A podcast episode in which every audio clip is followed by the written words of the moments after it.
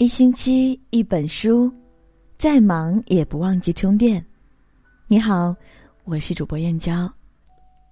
今天要和大家分享的文章是《心灵的品级》。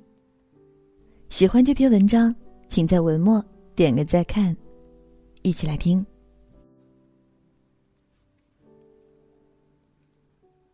品级是什么？有人使用头衔和地位去衡量一个人在事业上的品级。有人使用相貌和气质来品评一个人的外在品级，那么你是否听过心灵也是有品级的？心灵的第一品级，敬畏之心。人们常说心存敬畏，行有所止，怎么理解？其实就是知道什么能做，什么不能做，懂得适可而止。我们敬畏天地，敬畏生命。敬畏自然和规律，敬畏法治和道德，敬畏一切应当敬畏的东西。一个人若心中没有敬畏，没有准则和底线，往往更容易伤害到别人，最后令自己也受到伤害。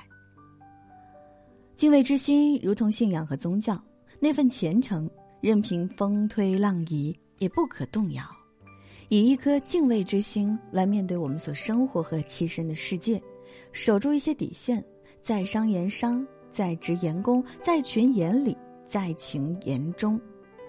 生命因敬畏而更有情怀，因敬畏而更为美好。人因敬畏而更能活出本性真我，因敬畏而更能活出姿态和风范。心灵的第二品级，慈悲之心。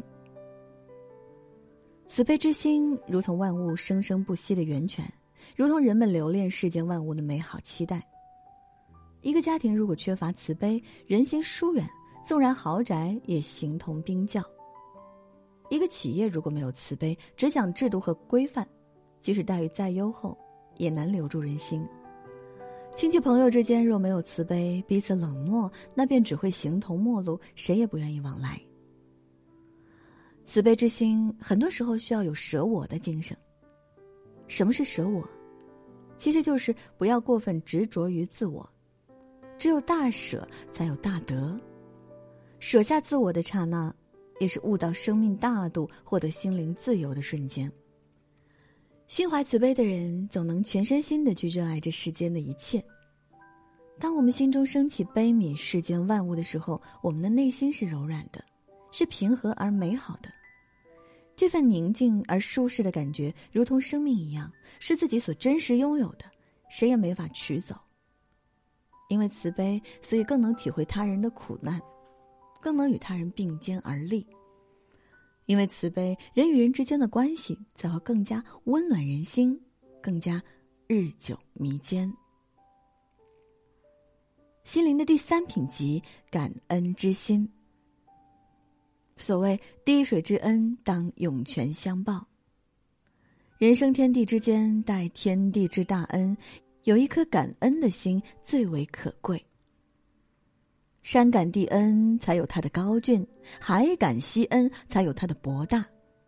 人活一生，无论成败得失，总得到过太多的帮助：父母的养育、老师的教诲、配偶的关爱、朋友的帮助、大自然的恩赐。时代的赋予，我们成长的每一步可能都有人指点，我们生活的每一天可能都有人相助。存有一颗感恩之心，时时对自己的现状心存感激，便更有知足心安之感；时时对别人为自己所做的一切怀有感激之情，便更能体会世间的善意和温暖。懂得感恩的人，心地是善良的，心胸是开朗的，而与他人之间的相处。也必然常常是和睦融洽的，因为他们懂得养育你的人给予了你生命，教育你的人陶冶了你的心灵，关爱你的人给了你温暖，启迪你的人给了你智慧，批评你的人给你明辨是非，甚至伤害你的人也磨练了你的意志，欺骗你的人也给了你进步的教训，折磨你的人给了你毅力。放弃你的人，让你从此更加的独立。心存感恩，就是把自己的生命与另外一个值得报答的人或事物联系在一起，感受和感激他人的恩惠。同时这也是一个维护自己的内心安宁、提高幸福感的心理能力。心灵的第四品级，宽容之心。宽容如水般温润，如诗般柔软，如金般可贵，如玉般晶莹剔透。宽容之心，说具体点就是，以理智对鲁莽，以大度对狭隘，以涵养对无知。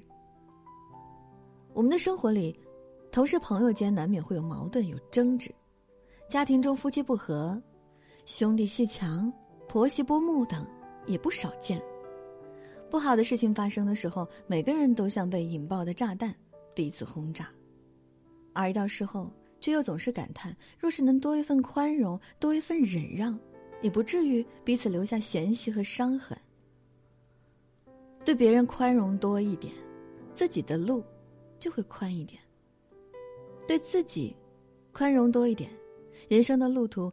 也会走得更坦然。宽容往往是因为爱，因为懂得，因为善良。它不是交易，更不是甜言蜜语的虚情假意，但宽容也是要适度，要有原则的。宽容不值得宽容的人是姑息，宽容不可宽容的人是放纵。人非圣贤，多有不足。人来人往的生活里，赞美的话可以脱口而出，诋毁的话。却最好三思而后行。宽容别人，其实就是善待自己，因为耿耿于怀只会加深对自己的伤害。若能做到时常都保持一颗宽容之心，那便是一种至高的心灵境界。杨绛说：“我们曾如此渴望命运的波澜，到最后才发现，人生最曼妙的风景，竟是内心的淡定与从容。”我们曾如此期盼外界的认可，到最后才发现，世界是自己的，与他人毫无关系。一个人过得好不好，修养高不高，与物质财富并无必然的联系，却与心灵的品级密切相关。心灵是有品级的，它决定着我们的生命的质量和人生的高度。愿我们都能在提升心灵品级这场修行中，时时领悟，站得高。走得远，与朋友们共勉。今天和大家共同分享的文章就到这里啦，感谢您的守候。如果您也喜欢我们的文章，欢迎在文章底部给我们点个再看。明天同一时间，我们不见不散。